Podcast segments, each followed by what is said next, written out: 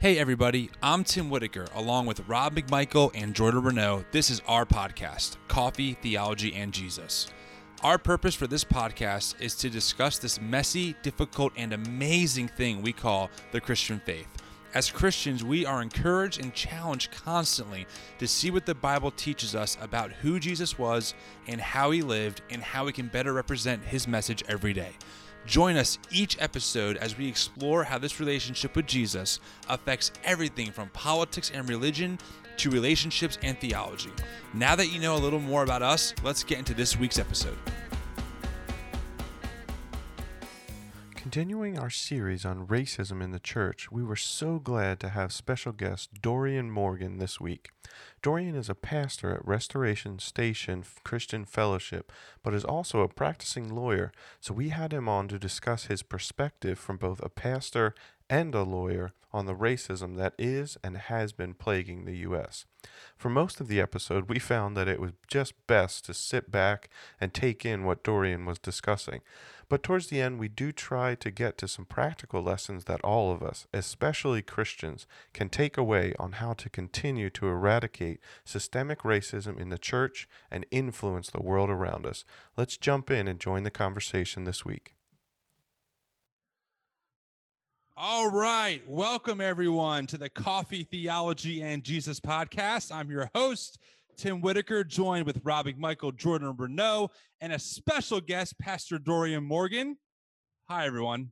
Hey, how's Hello. it going, sir? Great to see everyone.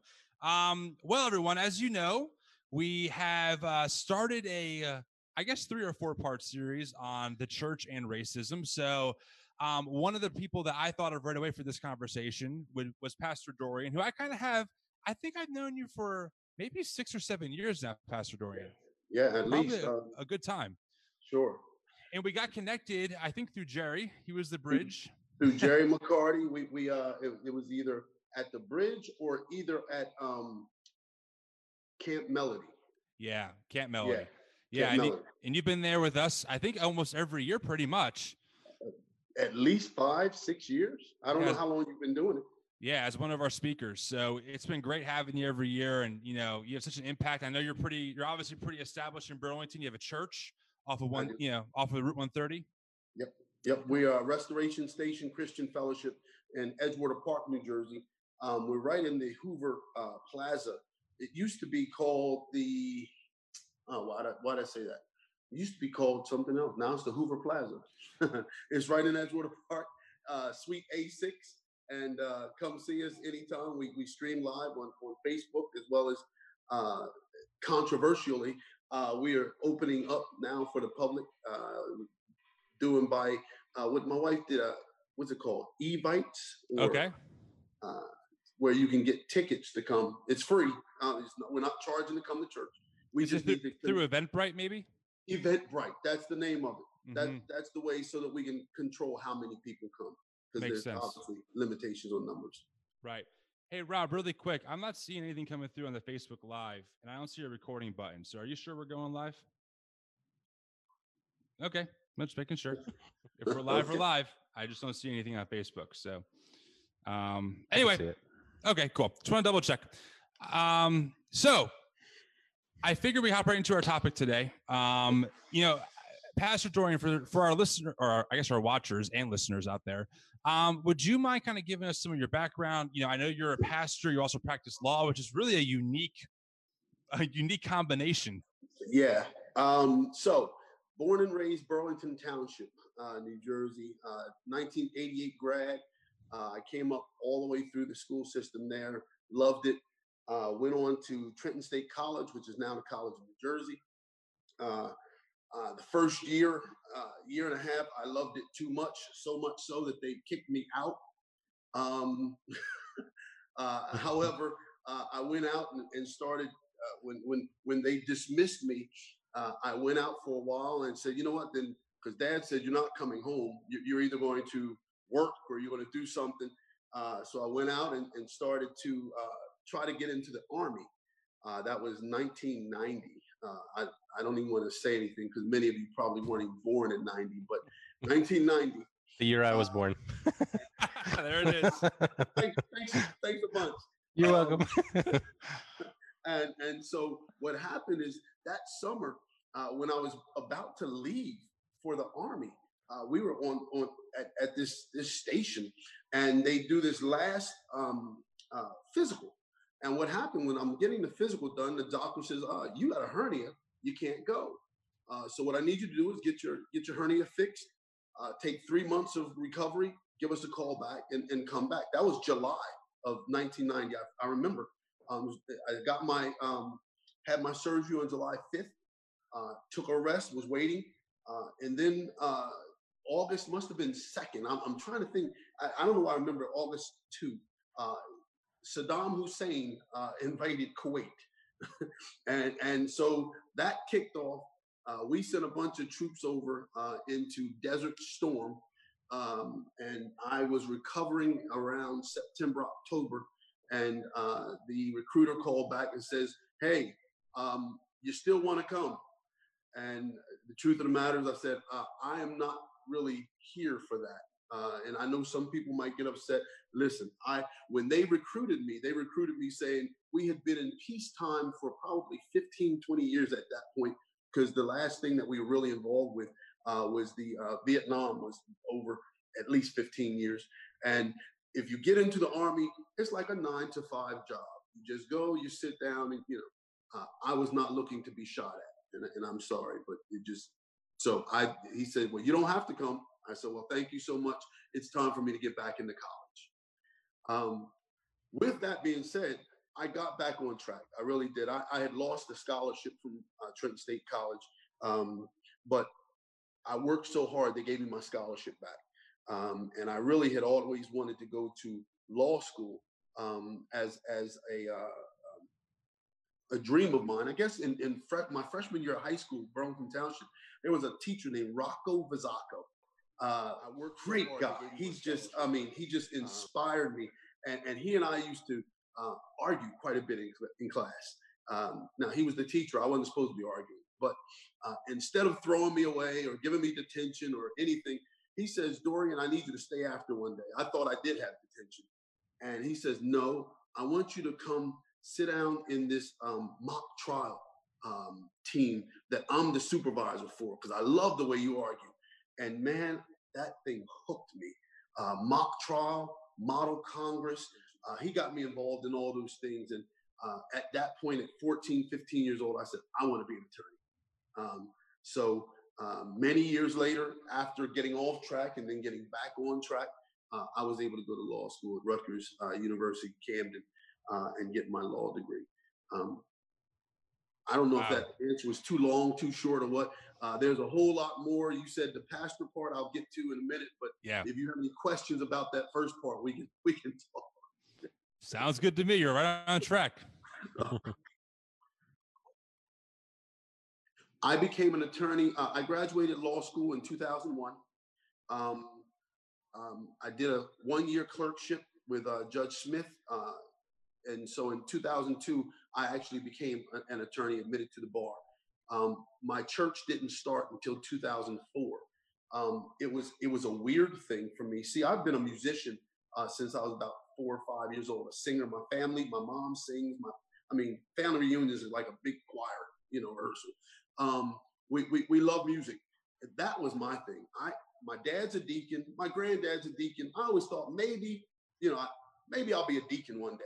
But I certainly had no aspirations or thoughts about uh, being a pastor, um, maybe a preacher, uh, but uh, God started to speak to me in 2002 um, and really say, "I want you to to lead my people." Well, I'm, I fought for two years, ran, hid, cried, um, pleaded, uh, negotiated, and, and, and at the end of that two year um, uh, running, God said, "No, I, I still want you to lead my people." And uh, that was a strange, strange experience for me. I grew up in a Black Baptist traditional church. Um, the the process there is um, if you feel like you're being called into the ministry, you, you tell the pastor. He usually has you be a part of some, you know, um, process or or Bible study or something special. And and one day they they license you into the ministry. You become a minister.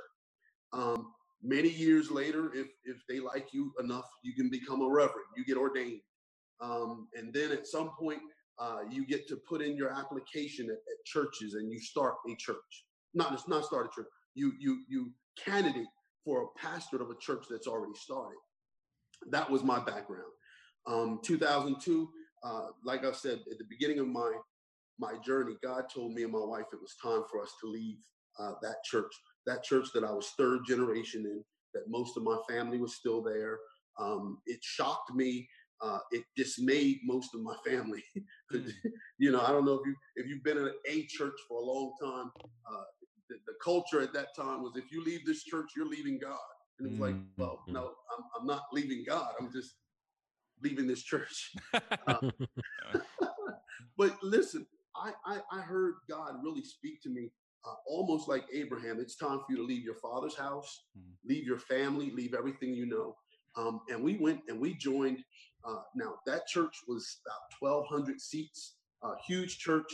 Uh, I was the musician for, I think, three or four of the choirs. Our largest choir, the one choir that I had, had over 85 people in it, just in the choir. So, I mean, it, it was a huge church. We joined a, a startup church in, in, in the pastor's basement. Uh, so total culture shock for us, first of all.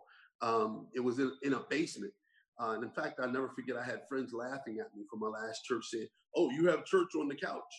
Well, but, but let me tell you, me and my wife experienced God in a new, fresh way in that basement. I mean, the Holy Spirit was there like I had never experienced before and that started an entire new journey. Now that that started a journey for me um, with the Holy Spirit. Growing up, I knew the Bible. We learned the Bible. It was it was it was it was drilled into us. We were you know we were Bible believing Bible. You know, in fact, our, our motto was church with an open Bible. I mean, so we we learned the Bible. I hate to say this because somebody might be watching, but in my in my growing up, I didn't experience the Bible as much as I knew it. Um, and at this church, we began to experience the, the Holy Spirit moving, healing, speaking in tongues, which I was often told was something for another time. Um, uh, not just speaking in tongues, but we had people interpreting tongues, which blew my mind. Um, then this the the, the uh, setup was that there were two pastors. Well, I had never heard of a church with two pastors. Uh, in fact, I had heard anything with more than one head is a monster uh, until I started to to read Acts. And the truth of the matter is, the Old Testament, you can't find a church that specifically says there was one pastor. It says appoint elders, uh, bishops, uh, you, you, know, um, pastors. So, and in fact, when you went to Jerusalem, that all of the disciples or the apostles were there together. Uh, so, the truth is, the model that I was seeing was more uh, Acts church than what I had grown up with. Um, and then on top of that, one pastor was black, one pastor was white. I had not seen uh, uh, uh, uh multicultural, uh, you know, working together. and when I tell you, our, the church was multicultural, was white, black, we had Hispanics, we had Asians, and and again, that blew my mind because that was just not my um, my experience growing up. Uh, so that set me on a path. Uh, in fact, that's where I met Jerry. You, would say uh, you and I met because of Jerry. Jerry mm-hmm. and I met there. His dad was one of the pastors, and man, huh. just just a heart for God, man. And it just really, uh, and that was another thing. Jerry uh, Jr. was there, part of the youth de- department at the time. I mean, he must have been 15, 16, 17 years old, but he and the youth had a heart and a passion for God that I was not used to. In, in, my context, you were excited about church because your friends were there until about 13, 14, 15. Then you're just mad that your parents make you go, mm-hmm. you know, and it wasn't a passion for God, a chasing after, a searching. And so that when I saw the young people at this church you know, not just adults, but you know, the young people chasing after God and the men. Again, not my my experience. We used to see the women; they get excited about God and you know that sort of thing. But the men weren't worshipers. We would, you know, kind of wait till they get done all that. Now it's our turn. Um, so to learn worship for me again was a totally different experience. I, I call that my Damascus time. Hmm. Uh, Hmm. and um, so that was me. And at the end, now that church uh, started to grow, and at some point uh, it, it dissolved. Um, and at the dissolution of that church is when God really said, "Now's the time for me." Uh, I had preached there at that church twice. Uh, they had been grooming me and my wife for leadership, uh, but we certainly weren't ready, as far as I was concerned, to to jump into that role. But God said, "Now's the time." And um, man, you don't have enough time for me to tell you the story for that. But uh, we started our church restoration station in, in uh, February 2004.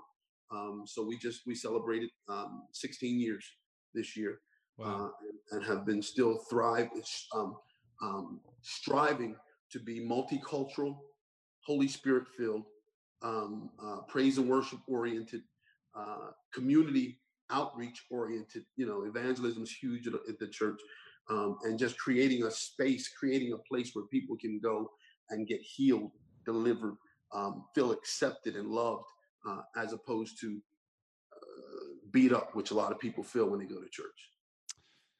Was that the church that you um, were a part of that kind of formed you? Was that Mr. Rogers? Was he the other pastor? It was the other. pastor. Wow, that is Yes, such a yes, small yes. world. Okay, I went to high school with uh, Adrian. That's a side note, but Oh, okay, wow. I have a little Yeah. context now because I know that family. Okay, Yes, so wow, that, I didn't know that you and Jerry went back that far. That's amazing. Yeah. And uh, yeah, you pretty much nailed Jerry on the head. You know, like even at that age, just always always a passion for missions and for the Lord and what He's doing. Absolutely, it was Um, strange for me, but it was it was inspirational. It was definitely inspirational. For me. Yeah. So, you know, one of the reasons, Pastor Dorian, I asked you on is because obviously in our culture right now, especially, things are super, it's a weird, it's a crazy time, right? You have Yeah. this pandemic that came out and, you know, um, early 2020, and then you have really um, racial tension back in the spotlight because of the murders of Ahmaud Arbery, Breonna Taylor, George Floyd, among others, of course. There's just, those are just the ones that made national, um, you know, that hit the national spotlight. And you obviously, you know, have a whole different life experience than I have or Robert Jordan has. And, you know, and uh, it's kind of funny because you mentioned how um, you kind of grew up in a certain context and you kind of, you know, like, you said, you knew the Bible, maybe, maybe didn't experience the Bible. And I Yes. kind of grew up in a, in a place where I thought I knew the Bible, but now I'm, as I'm studying more, I'm like, man, I, I didn't really know the Bible. And that's not Right. because anyone was bad or misleading in my tradition. They just, they thought they knew what they knew. They passed on Mhm. to me. And as, you know, Robin Jordan and I are often listening to different podcasts and different people, we're just discovering how vivid and how real the Bible is and how really, um, in a lot of ways, human it is. It speaks to the human condition so well. So, Absolutely. I- you know, I was wondering, I would love really your perspective on really gl- growing up a black man in America, you know, Mhm. sharing some of that experience. Um, what have you experienced, if you don't mind sharing that with us? Um, and kind of kind of going from there, because I think you you have just a, such a different experience than I've had. I would love to hear about it. Sure. Um, it was strange in my house growing up. It was a good strange, but it was strange. Let me tell you, dad is from, I mean, his family's from Florida, but they moved to Burlington uh, in 43.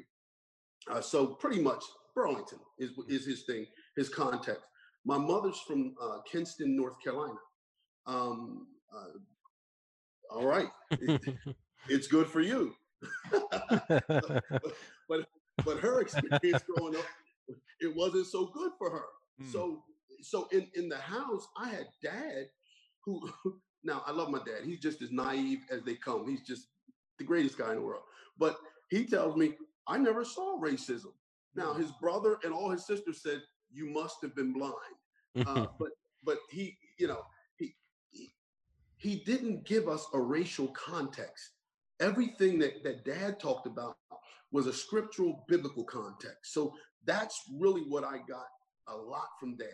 Blessed are the peacemakers. You, you know, they should be, you know, called the, uh, the sons of God. You know, uh, um, blessed are the merciful. They shall receive mercy. That's that's dad all day long.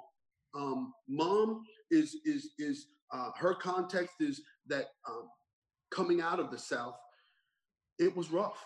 And in fact, uh, they tell stories of when she was down there and dad would come and visit her. Um, you know, he's he's shocked and surprised. Why do we have to go in the back to the movie theater? You know, and why do we have to go up the steps and, and, and sit in the uh, the balcony? Because that was not his context. And um, so she had to explain, obviously, that that's the rules down here. Um, it was it was Jim Crow big time. I mean, when she was growing up, you know, I mean, she was born. I don't want to tell you when she was born, but because because mom might be watching. But growing up there, uh, certainly in in the 40s, 50s, and and 60s um, was was a rough experience for her um, in the South. So I had both sides of that. Now, growing up in Burlington Township, I, am telling you, I had the time of my life. I really did. I, I, loved my school system. I loved my friends. I had white friends. I had black friends. Um, back then, was it wasn't too many others. I, I had um, maybe two Hispanic friends. Um, nowadays, there's a lot of um, uh, Middle Eastern and Indian and different uh, mixes in our area in Burlington Township. It wasn't so much then. It was pretty much black, white, and, and a few um, others. Um, but we all got, at least what I could see, we all got along. It, it, seemed like, you know, we were all friends. We all played sports together, baseball, football. Um, and, and it was, in my mind, a melting pot. Now, there were some times that I saw situations and from my context, I'm like, well, maybe they just forgot about me. Maybe they overlooked me. Um, uh, one time in particular, I was I was a I don't know, is it a junior? It must be sophomore, junior when they when they pick um, uh, uh, National Honor Society, um, and I was in all AP courses. I was with you know quote unquote the smart kids. Uh, I had great grades. I, I had a lot of friends. I had I mean community experience. The teachers uh, liked me. This all of the things that now I find out you needed uh, to get into the Honor Society. Um, but my understanding was that there were invitations that went out. And somehow my invitation was skipped, missed, lost. I don't know what you call it, but I didn't get it. Um, and for years uh, after that, I I was I thought, well, maybe they forgot me. But then a few people said, well, no, that wasn't the situation. All of the um, honor society kind of looked the same and you didn't fit. So uh, there, it was there. It was quiet.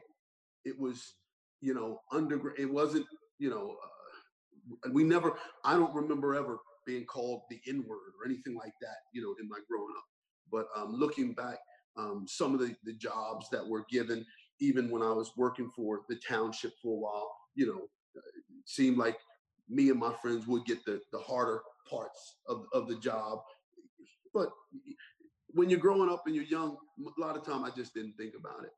Um, until one time I was driving, I was must have been 19. I was driving up um, uh, Route 130 going through Bordentown, and um, I got pulled over. Now that was before the um, Supreme Court of New Jersey said that racial profiling is no, no longer legal. Um, it was before that. So racial profiling was just a way of life for cops. They said, listen, if he, if these young uh, black male uh, driving certain kind of vehicles, um, if they're coming back and forth Route 130, Turnpike 295, the, the thought process is they're running drugs from New York to Virginia or Maryland or wherever. Um, pull them over and just check it out. So they pulled me over. Um, there was no infraction that, in fact, I never got a ticket. And when I looked up after getting I was reaching over because I knew they were going to ask for my license, registration, insurance card. I'm getting that out. And when I turn around, I, I, see a gun in my face at the window of my car. And I'm like, oh my God. You know, the, the cop starts yelling, get out the car. Now, it must have been planned. Only the only reason I say that is because by the time I look up, there's a gun. And he says, get out the car. By the time I open the door, there were two other cars already pulling up. So it wasn't like he called for backup after the stop. It was already, I, I would imagine, planned. And by the time I got out, he said, "Go lay on the on the ground in the front of the car." I laid down. There were three or four more cars. I'm telling you, cops were crawling. I mean, it was it was Bordentown police as well as state troopers, and they started tearing my car. My it was my mom's car. I was driving my mom's car. I'm 19 years old. Oh. They're tearing the car apart. I'm scared of them But the truth of the matter is, I'm laying there. I'm more scared of my mom. I'm like, what is she going to say when she sees this car? You know. Um, but the truth is, you know, finally they come back. They're like, well, what did you have? I said, all I have is my registration insurance. He was like, you know, um, well then get up. They pat me down, make sure I don't have anything. He's like, well, okay, you don't have anything. Then, then you know, where are you going? I was on my way back to college. I'm like, I'm, I'm driving to, to Trenton State College. You know, I'm, at that point, I must have been a sophomore or something. Uh, he's like, fine, well, you know, get there safely. And all seven, eight of these cops get in their car and leave. Uh, I do believe that was racial. Uh, I don't imagine, I cannot imagine in any way I, I, I, form it in my mind from what happened that if I was a white 19 year old uh, boy, man, that they would have done the same thing in the same situation. I just don't. Yeah. I mean, as someone who has been a 19 year old white boy and driven very fast on ready on crazy roads and had a beat up Chevy Blazer, I've right. never come even close to having that ever right. happen. And obviously, we all know that individual experiences speak for every single human. However, sure. there are usually patterns that you can start seeing when Absolutely. you either read the data or you have friends or you just hear the stories. Um, you know, most of the people in my circles and my friends who are white, you know, Jerry, Ed, we've never mm-hmm. Come even close to having. I mean, I've never been asked to step out of a vehicle, let alone have a gun pulled on me.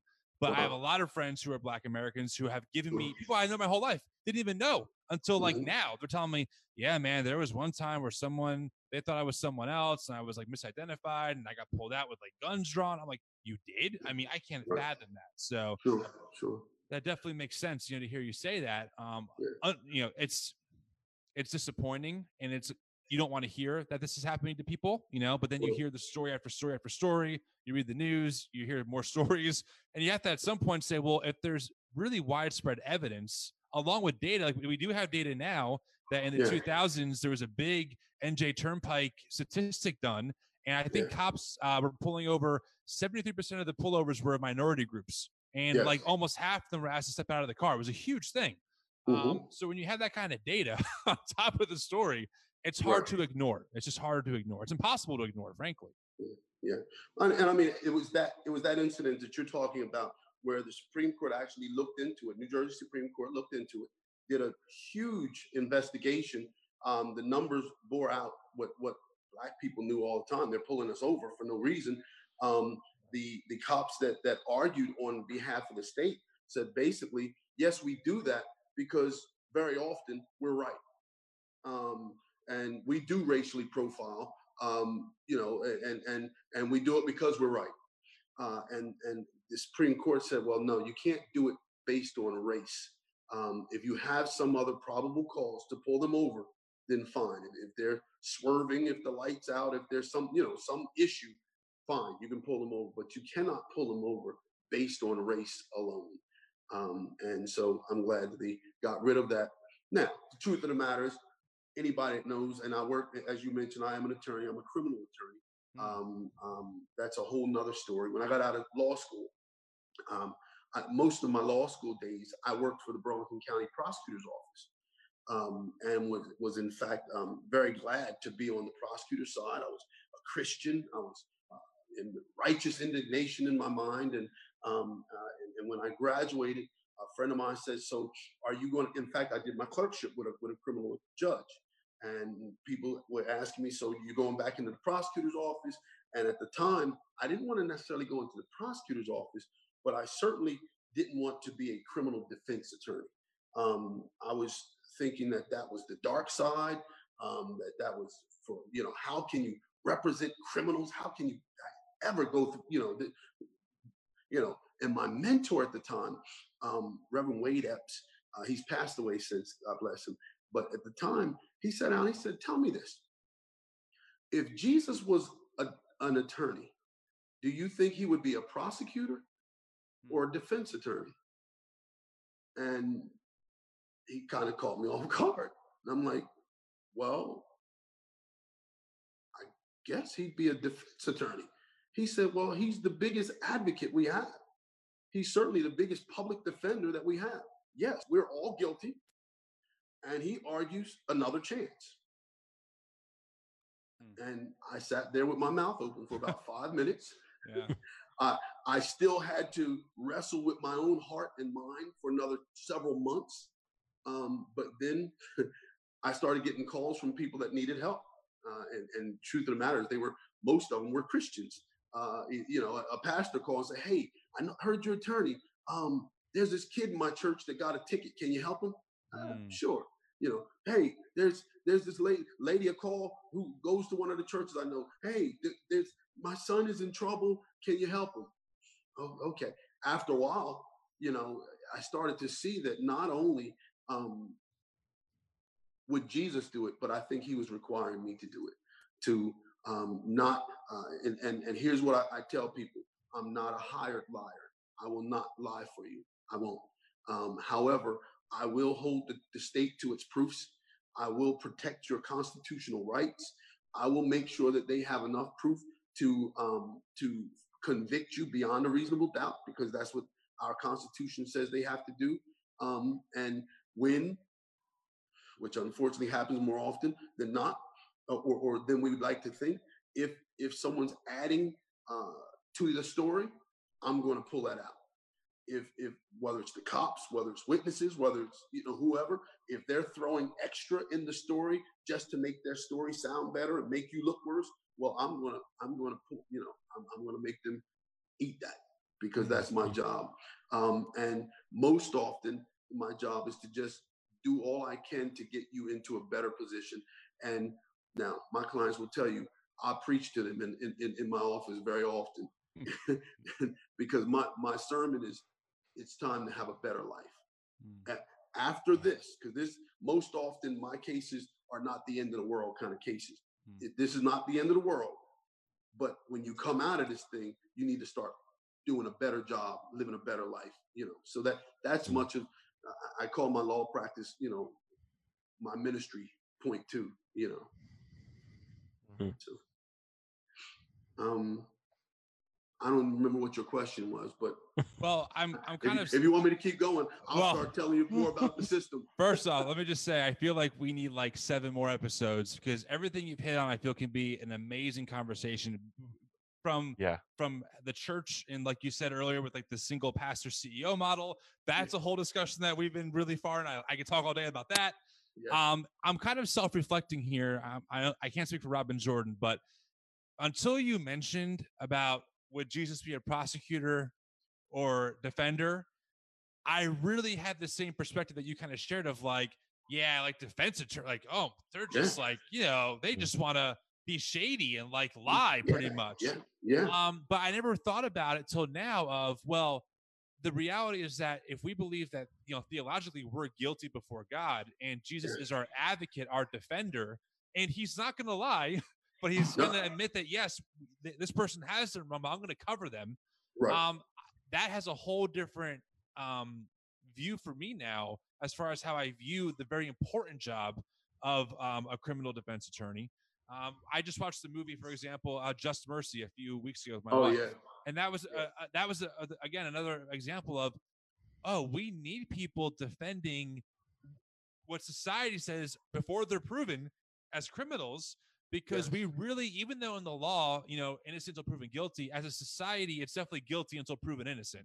Absolutely, and that Absolutely. makes that makes your job uh, completely necessary because, as I'm sure you're going to share in a few minutes you know you see cases where people are adding stuff or um, i read in the case of Rayshard um, i forgot his last name who who was um, he was the guy who was passed out in the wendy's parking lot and he he fought the cops mm-hmm. brooks brooks yeah, brooks. yeah. Um, in the past, that he's he he had like an interview about the uh, prison system, and he mentioned that often that he pleaded guilty to extra charges just to lower his sentence, like his, his potential sentence. And I've heard of this before, where they'll someone might, might, plead guilty to two other charges that maybe they're not even guilty of, but if it guarantees a lower jail jail sentence, they'll, they'll do that.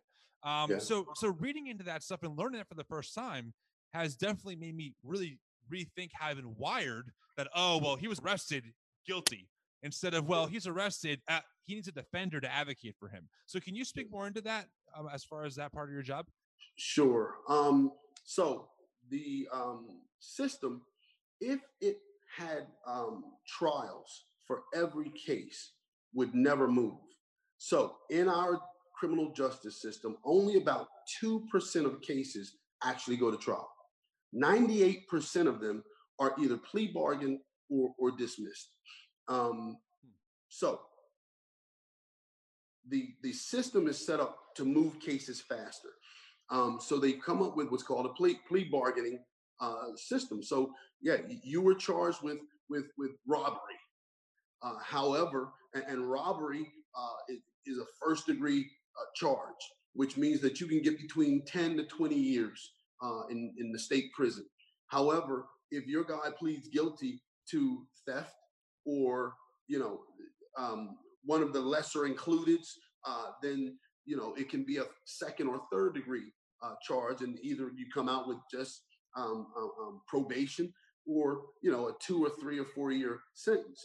Now, if your client, um, if the evidence isn't necessarily there for robbery, some people would say, and and and and and I, I don't put anything in, and I tell all my clients, listen, I can't tell you what to do. All I can tell you is what what your options are, and I can tell you what the state has and it's going to be up to you to make your decision as to which way you want to go. Now, sometimes the state does not have enough evidence to prove a robbery.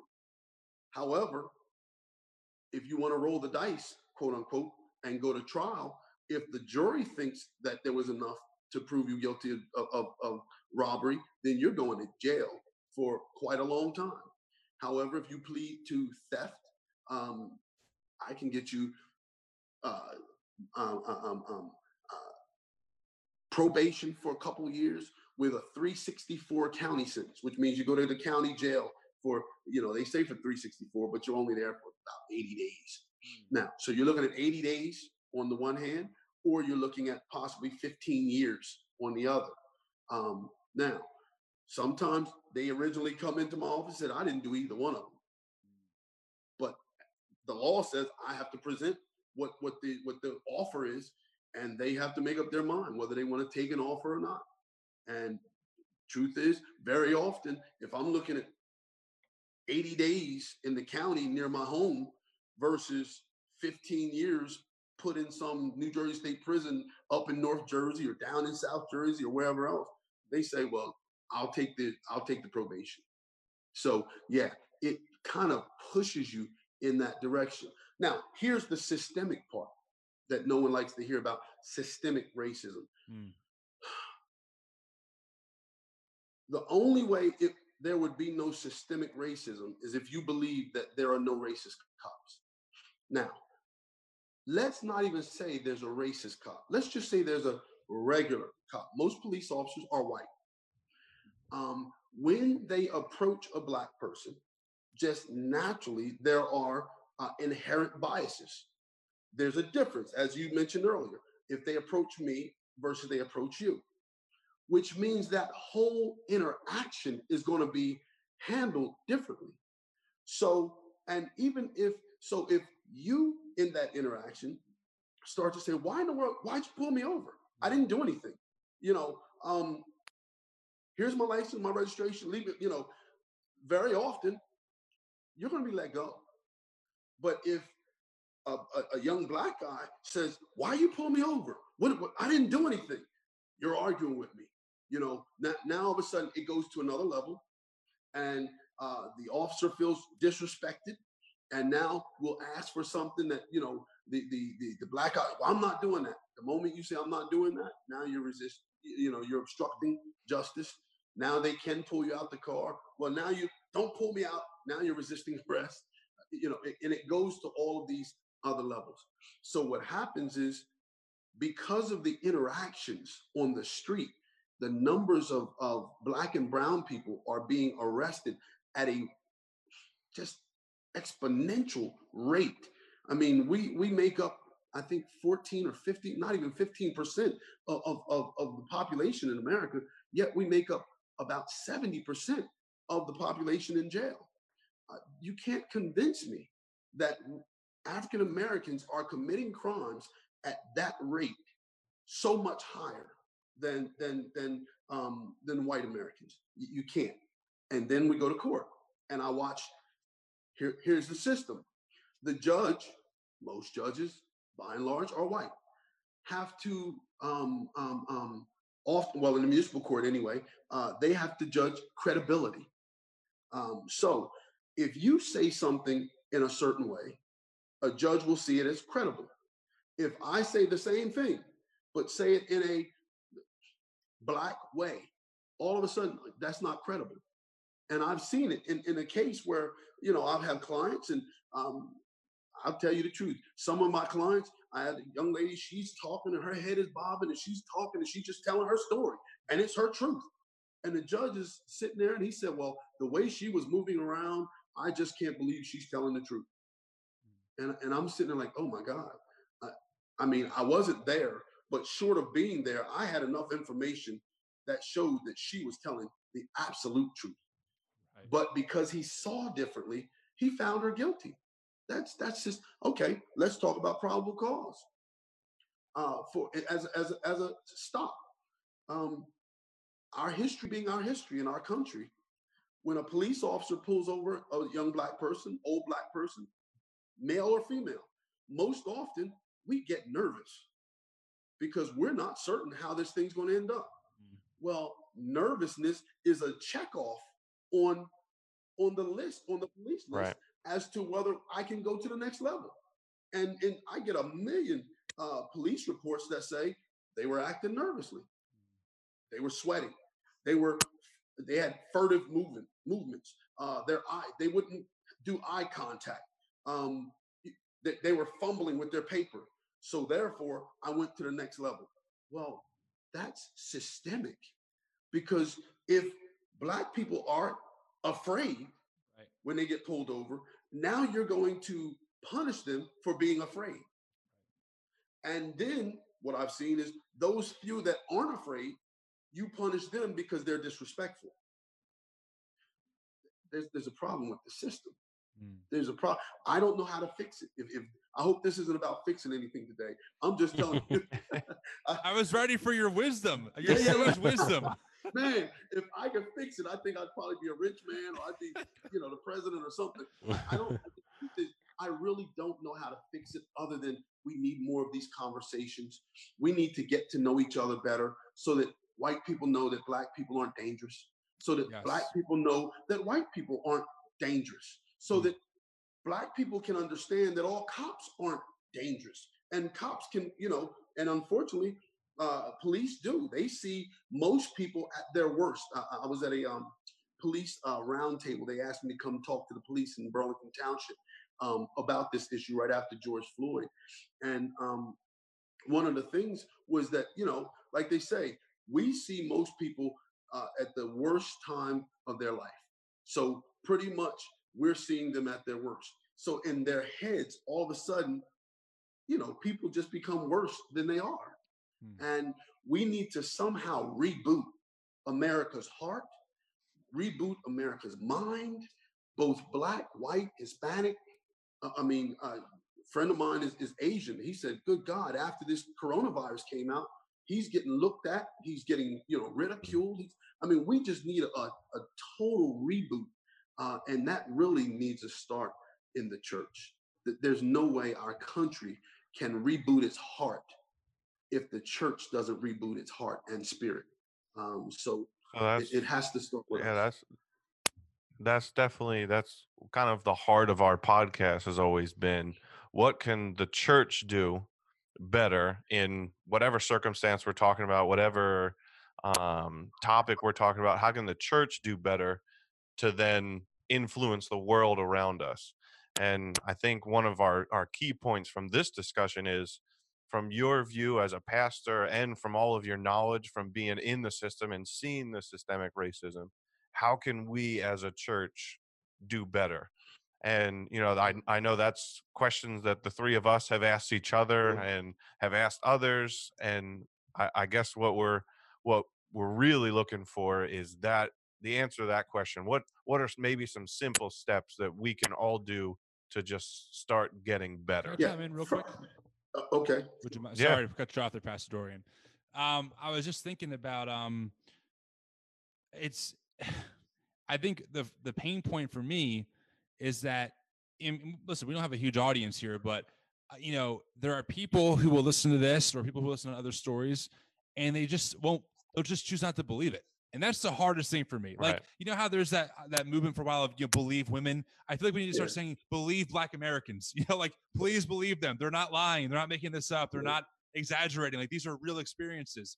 But there's a whole machine that makes money um, off of spreading like no, it's propaganda. No, it's Yeah. not real. No, it doesn't exist. And so much of that has seeped into, especially the white evangelical church, and it's difficult. Uh, but I think, and I'm sure Pastor Dorian will will you know expound on this. But as frustrating as it could be for me, I think we're starting to see some progress of white evangelicals saying, you know, like maybe I need to start listening because I've been hearing this for a long time, and now I have friends of mine who I love who are Black Americans who are saying, hey, Sure. hey, Tim, like this is really happening to me. And when that relationship happens and someone I know shares their experience, I mean, that's how I changed was someone telling me this has happened to me. I'm like, wait, to you, but I know you. You're not like you're not this this imaginary thing in my head out there. Right. You're here. Sure. Well, the, the issue, as you just mentioned, is it's a heart issue. Um, the truth is, um, there's a problem. There is a problem. It's been a problem for 400 or more years. Um, but no one wants to say that I have a problem. Uh, and, and and you know, let's let's let's take it, make it easy. I don't know. I know Tim, you're married. I don't know if the other Rob or, or Jordan are married. But listen, when my wife says, you know, you just don't clean up your room. I don't want to hear that. You, you know, and the truth of the matter is, first thing I'll say, yes, I do. Anybody that looks in the room can see it's not clean. But I don't, I don't, I don't want to hear that I don't clean up, you know, my, my, my office. And therefore, so what I'll do is say, well, well, then you don't, you don't clean up your office. you know, uh, or or you didn't do this, or you did, and and what happens is, as a system, uh, as as a culture, uh, and I get it. White people in general, I don't want to feel bad about who I am or what I've done, and so Mhm. many will say, well. You should be over racism because slavery ended 150 years ago. Yeah, yeah. Slavery ended 150 years ago, but racism didn't. I mean, as a result of racism, we we yeah, uh, um, um, slavery ended, but we didn't get a right to vote till about 60 years ago. Um, and then even now, systemically, they're redlining, they're doing things to move, you know, the the, the um, gerrymandering and all of all these different things to make sure that the black vote doesn't count very much. It's still happening today. So for someone to say, well, that was my great, great, great, great granddad, and I, I can't take responsibility for what he does, but you can take responsibility for what's happening today. Um, so the first, as we, we tell anybody, the first step to solving a problem is admitting that you have a problem and saying, listen, Mhm. maybe I haven't seen it the right way or done it the right way, or maybe I am um, um, um, benefiting from a bad system that's the other side. You know, a lot of people talk about, you know, the, the white privilege and that sort of thing. A lot of people don't, I don't want to hear white privilege. I've worked hard all my life. I did everything I was supposed to do. I've done the right thing, so I don't have a privilege. Well, yeah, you, you do. You do. Um, and it's just a, a, a um, you know, it's not saying that you're bad because of the white privilege.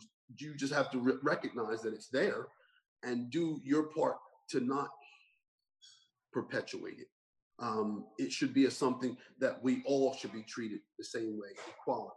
So now, what happens in the church? You would think in the Christian church, which is built on, Lord, I've sinned and I need a savior. It should be easy for us to admit when we're wrong, to admit that we have wrong. For all have sinned and come short of the glory of God. That's Right. that's a little cliche. Mm-hmm. That's something we say in Sunday school, but we don't think it really applies to us. And the truth of the matter is, it should in the church, we should be the first to say, listen, there's some things we need to repent from.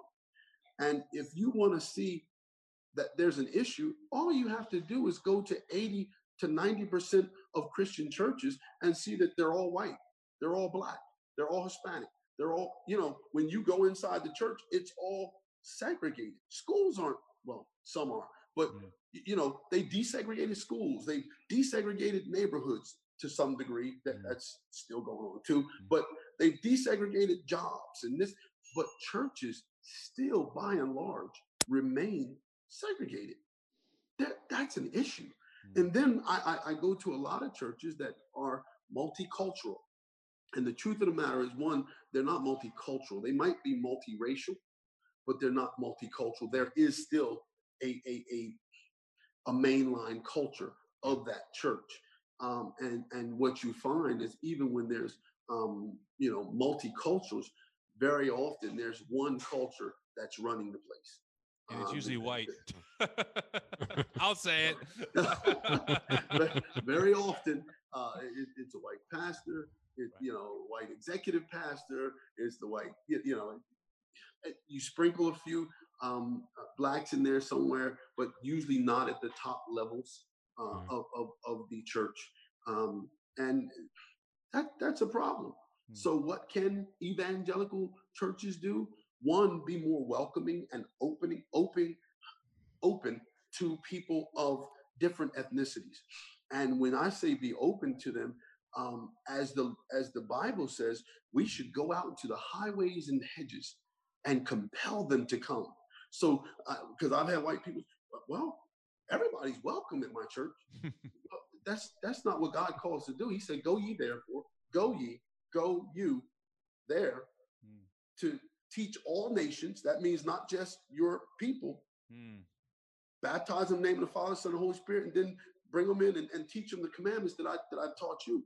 So you need to go into um, other communities, other places where they don't look like you, and compel them to come. And then once they're there, we should all, I believe, every church is supposed to be uh, grooming uh, Christians to maturity. Which part of that is leadership? Uh, you should be, you know, as, as a pastor, they tell the Bible says that our job is to equip the saints uh, for the work of the ministry. So why is everybody in your ministry all white? You know, the, the, at the ministry level. So th- those are some things. Um, education, Mm. as you said, you just watched um, Just Mercy. Great movie. There's so many others out there, and, and books and things of that nature where you can uh, start reading and, and, and coming up with, you know, just getting a, a different perspective. Because the truth is, and it's not just America, but it's throughout the world. Mm. The winner always writes the history. Mm. So the history that I grew up in in Burlington Township, all my history classes, I didn't learn about Juneteenth. I didn't learn about you know many of the the African American contributions that now I know of. Um, and and let me be honest, many of what I learned is in the last 10 to 15 years. It's not even something that, you know, I learned in college. You know, some of it was because I had some friends that were, I had some militant friends in college. So uh, they, they get mad at me now because I'm not militant enough, you know, but, but, you know, they started teaching me a lot of black history and Mm. um, um, even African uh, culture and history and things that I, I didn't know anything about. Um, and, and so educate yourself and then start to fellowship, really fellowship Mm. with people of, of, of black, brown, of other ethnicities, and start to learn their stories. Listen, not not just hey, what's the latest football game, but you know, h- how is life really? What, what, how's everything going? What you know, what have you gone through? And, and make yourself open so that you can hear and learn. And I think um, our world would be better. The beauty of the next generation for me is I think they're going to be easier at this because they've had it a lot more in their schools growing up from from kindergarten, you know, where you know they they had just a, a total melting pot so that it's easier. They've had deeper relationships with people that that are different than them. Um, so I think it's going to be easier for the next generation than it is for mine. Um, and two generations now, I, I don't know where I am. I think I'm, I think I'm X. I think I'm Generation X. I'm definitely not a millennial. I, I'm too old for that. Um, What but then- grandfather you in? yeah. but then there's millennials, and then there's another one down. I think there's a Z in there somewhere or something. Mhm. It, it should be easier for for um, the generations down uh, because they're they're living it a lot more. But I, I encourage us adults to to start now and surround yourself with people that don't look like you.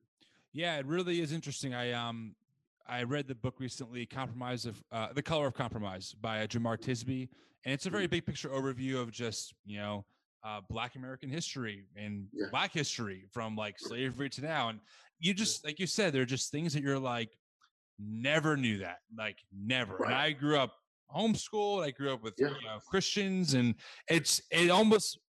I went through a season where I was almost angry, like how did I, did I not know this? Um, and it seems like there is uh, still an effort to keep that stuff quiet sometimes with some people. And it's frustrating because some of it has seeped into the church, and it's um, it makes me aggravated personally when I'm like, uh, guys, we should be willing to listen um, and learn, and also, like you said, um, not just uh, oh, we're multi, um, you know, cultural, which really means just multiracial, but we're really just a white culture church, but Right. being willing to make ourselves a little uncomfortable. Um, one of the analogies I heard that I really liked was um, people often say, you know, we should be a melting pot, but really we should be more like a salad where you have the parts are still there, but they're still their own, you know, identity, but they're, they work together. And Right. I think that's such a better way of looking at things because in reality, and we have to be honest about this, it just is what it is. In Mhm. America, the the melting pot is saying melt to the white culture that we like. It will take the best Right. parts of your other cultures and we'll kind of just commercialize them and call it America uh, without celebrating some of that history, right? Mhm. So, you know, there definitely is work to do. What would you say to white evan- evangelicals, you know, especially ones who maybe think that this is kind of overblown? I've heard people say, you know, social justice isn't the gospel thing. That's like, you know, that that's Marxism. That's so that's liberal stuff. How would you respond to that kind of stuff? Because I get angry, but you're way more articulate than I am. So, what would you say? all I would say is do, you know, we wear these bracelets and necklaces and hats that say, What would Jesus do? Jesus, what did he do? He didn't um, um, um, get rid of the law, he fulfilled the law. However, he stood up to the status quo, he stood up to um, even the religious people, and he challenged tho- those um, things that were wrong with the religion and celebrated those things that were right about it. Um, we have to be able to say, you know, even to the most religious person, you're wrong. You know, he didn't mind looking the Pharisees in the eye, uh, the Sadducees and the scribes and the lawyers and all the rest of them, and tell them, listen, yeah, okay, you're twisting that. You're, you're misusing this. Um, you're totally leaving this other part out. Um, and, and what we need to do is really look at the Bible, look at how we are practicing uh, our faith and say, listen, we don't have it all right. We don't have it all right. We need to um, change some things and and and be bold about it. So those who are, uh, as the young people say, woke, you're, you're woke. I'm, I'm learning. I, I'm, I have a mentorship group where all the young guys teach me the latest terms and all that kind of stuff. So uh, for those of you who are woke, just know one, you're going to be persecuted by quote unquote your own. Mm. Uh, but you still need to be um, strong and firm uh, and, with your convictions and say, listen, no, even because grandmom did it this way or granddad did it. Listen, I love grandmom and granddad to death. However, I can't do it that way. Mm. Uh, I have to do it closer to God's way. Then that's really what Jesus came along saying, listen, I was taught how to do it this way, but that's wrong. Come on, Paul uh, in Galatians chapter 2 and 3, read that, where he, he said, I had to withstand even Peter to his face because when he would come among the Greeks, he would act like they were less than. And even Barnabas, who was with me the whole time dealing with these non Jewish people, when, when, when Peter came around and the other apostles, even he started to not wanting to eat with the people who don't look like us. Racism is not new in the church, but Good. it always took somebody to stand up and say, it's wrong. Yeah. It's wrong. We have to stand up and be right and do this the Jesus way. Yeah. And Jesus's way was that he said, listen, until all nations, that means every race, ethnicity, until all nations receive this gospel. He said, I'm not coming back. Mm. They asked him, when are you coming back? He said, not until every nation has received this gospel. Uh, so he wanted us all to be a part. Like God told Abram in the in in in, in uh, Genesis 12, listen, you're gonna you're gonna be a blessing to all nations. Um, your family should touch everyone, not just white people. Mm. But in, in fact, Abraham wasn't never mind. That's a whole nother discussion for another day. Abraham or Jesus, but that's you know. yes. I, I, I won't get into that because we, we, might lose your audience. When we bring um, you back on, we'll, yeah. we'll, hit, we'll hit them with that one-two punch. You know what I mean? yeah. One of the one of the things that you know I've seen in my own heart and I see in other people, and it's not it, it's not something that we get away from as Christians, but it's confirmation mm-hmm. We we only want to listen to the people that confirm what we want to believe. and for some reason we we get like scared to listen to the other viewpoints. And it's like but you could learn something. Even if they were a hundred percent wrong it doesn't matter. You should still take that time and spend time and say you know what is it that you've been feeling? You've been experiencing it. And walk through it with them. I think that's a very biblical Absolutely. principle to walk with someone through their trials, through their tribulations. And yeah, you give encouragement and you give truth along yeah. the way, but but I, th- this yeah just that that whole attitude of no i can't i can't listen to mm. that i can't listen to this story because that that disagrees with Listen, what i'm saying who who did jesus hang with more than anyone else he hung with sinners so if you think i'm wrong hang with me if you think i'm speaking different than you if you're going to follow a mm. Jesus model, you hang with those that that only listen to black type, you know, uh, uh, um, media or or information or whatever, and it's got to be a certain way. And me and my wife have been very diligent lately to listen to other, you know, something that you wouldn't normally listen to. Uh, mm. Don't just watch what is it? Don't just watch um, CNN. Watch Fox too. You know, it is it is amazing Good luck. to see how how, how different Fox and, and CNN uh, report on things. Oh yeah. Um, uh, in fact, if you if anyone can ever find one that is like straight from the middle, please let me know because I, I like to watch that too sometimes just to take off a hat and relax and just you know get it straight. You know. because both sides you do have to wade through some of the stuff to totally. get to the, the, the, the truth um, but yeah, you do need to listen to other opinions. The other listen, Jesus told them, when the Holy Spirit comes upon you, you'll be great witnesses of me, both in Jerusalem, Judea, Samaria, and the othermost parts of the earth. Samaria is that of is red if you're blue, is blue if you're red, mm-hmm. is mm-hmm. is is D if you're R, is mm-hmm. R. Samaria is that other what we call the, the other side of the tracks. He said, I want you to even go there yeah. and be a witness of me there. So you can't just stay on your side of the tracks. And in fact, if you read in Acts, what they did after the day of mm-hmm. Pentecost, they did stay right in Jerusalem until there became they begot they began to get persecuted. God had to allow persecution for them to then spread. And if you read, I believe it's uh, six or seven or eight uh, of Acts, where it says, when they were persecuted, then they went into Judea and they started to spread out into Samaria. And then they started to start these churches in other parts of the earth. I believe that's what's going on right now. God is going to allow us to be persecuted, to go through some things, coronavirus, whatever else, um, is, is going to give the church a wake up call to say, do it the way I told you to do it. And we all have to get back on track. Yeah, there's no doubt. I would say that um, I feel like, and I you know could be wrong, but I just feel like there's something different about these this past. I hate to use this terminology, but this past round of. Black Americans being killed um, by police or by vigilantes. Um, yeah. It seems like something finally broke with a lot, a lot of people, um, yeah. especially in the in the white American crowd. Of like, okay, I mean that happened to me. I was telling out um, these guys last week. Like when I saw the um, Ahmaud video, I'm like, uh, how is it's 2020? How mm-hmm. this? And then you hear the Breonna Taylor story, which has not gotten nearly enough news for how right. botched that was. And then yeah. you have, you know, the George Floyd video, and then oh it's oh like, God. okay, if if if we're not waking up now, yeah. we have. I mean, this is a real issue, and sure. so I I do take some um comfort personally, you know, and knowing that people, I think more and more are listening to the other side. And for me.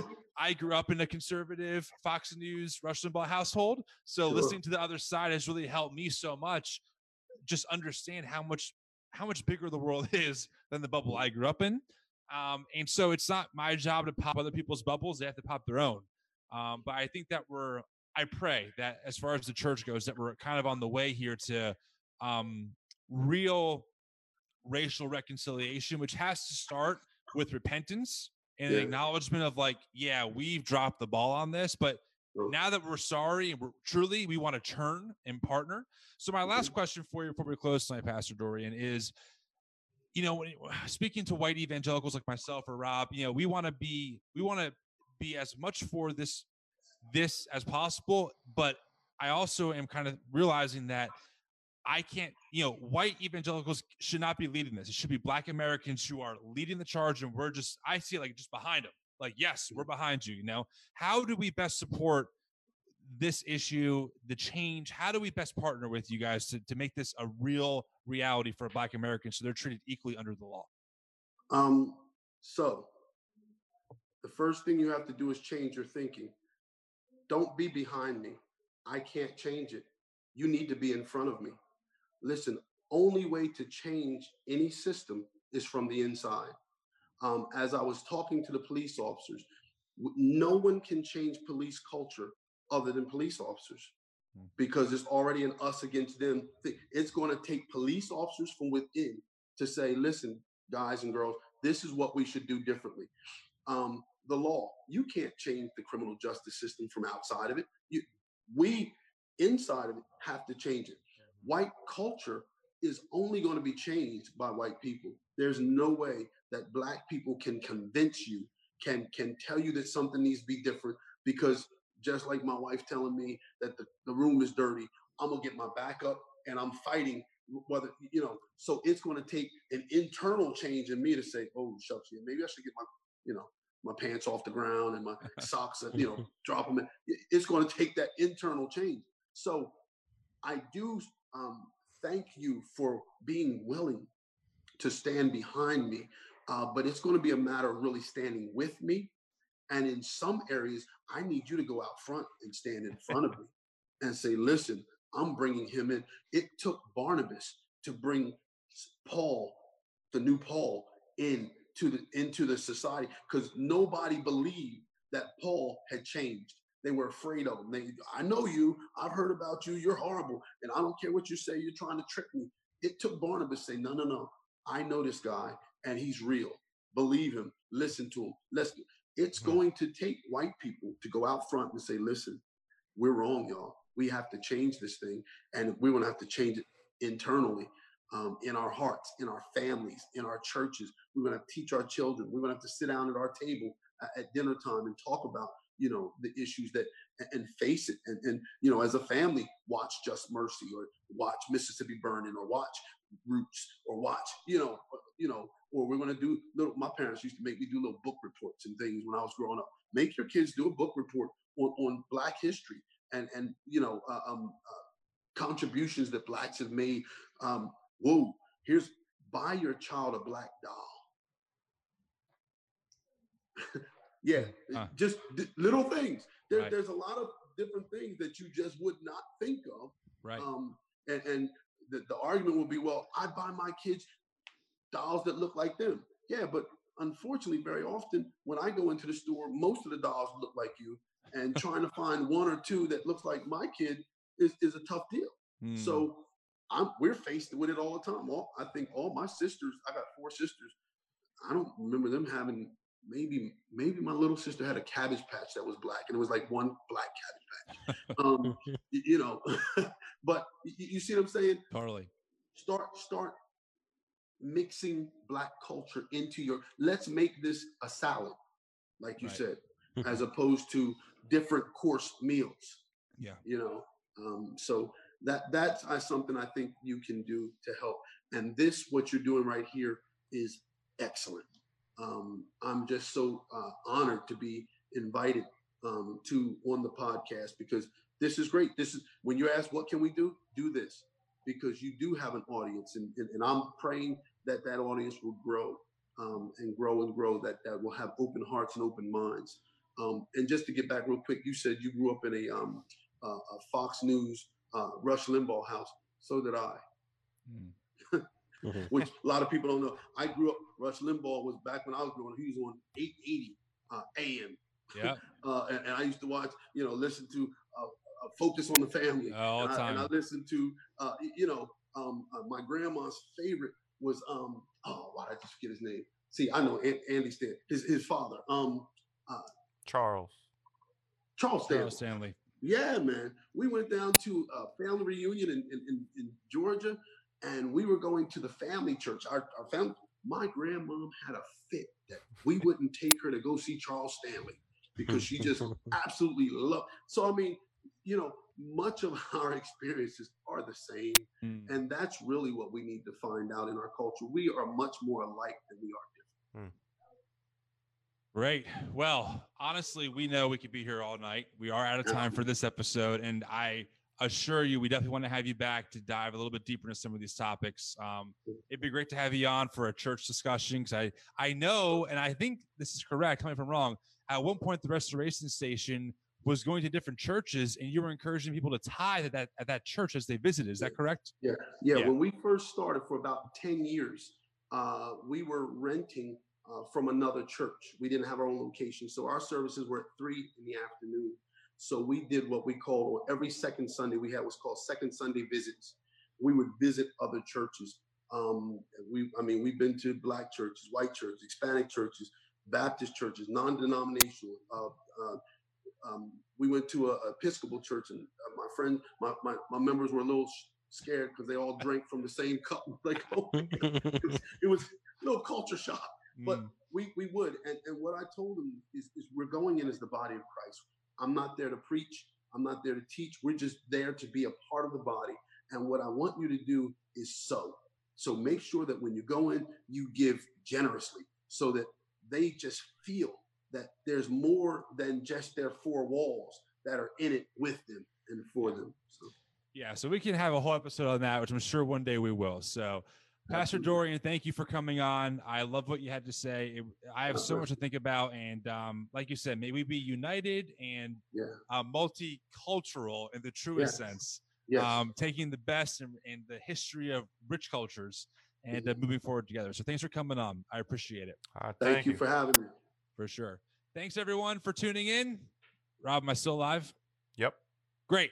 Thanks everyone for tuning in. I know we had some live stream problems and some mic issues, but luckily Rob recorded this. We will get it on the podcast um, as soon as possible. We will see you guys, I believe, next week. Thanks for checking out the Coffee Theology and Jesus podcast. You can always drop us a line on Facebook or through our email, podcast at coffeetheologyandjesus.com, as we love to hear from our listeners. Until next time, drink coffee, discuss theology, and love Jesus.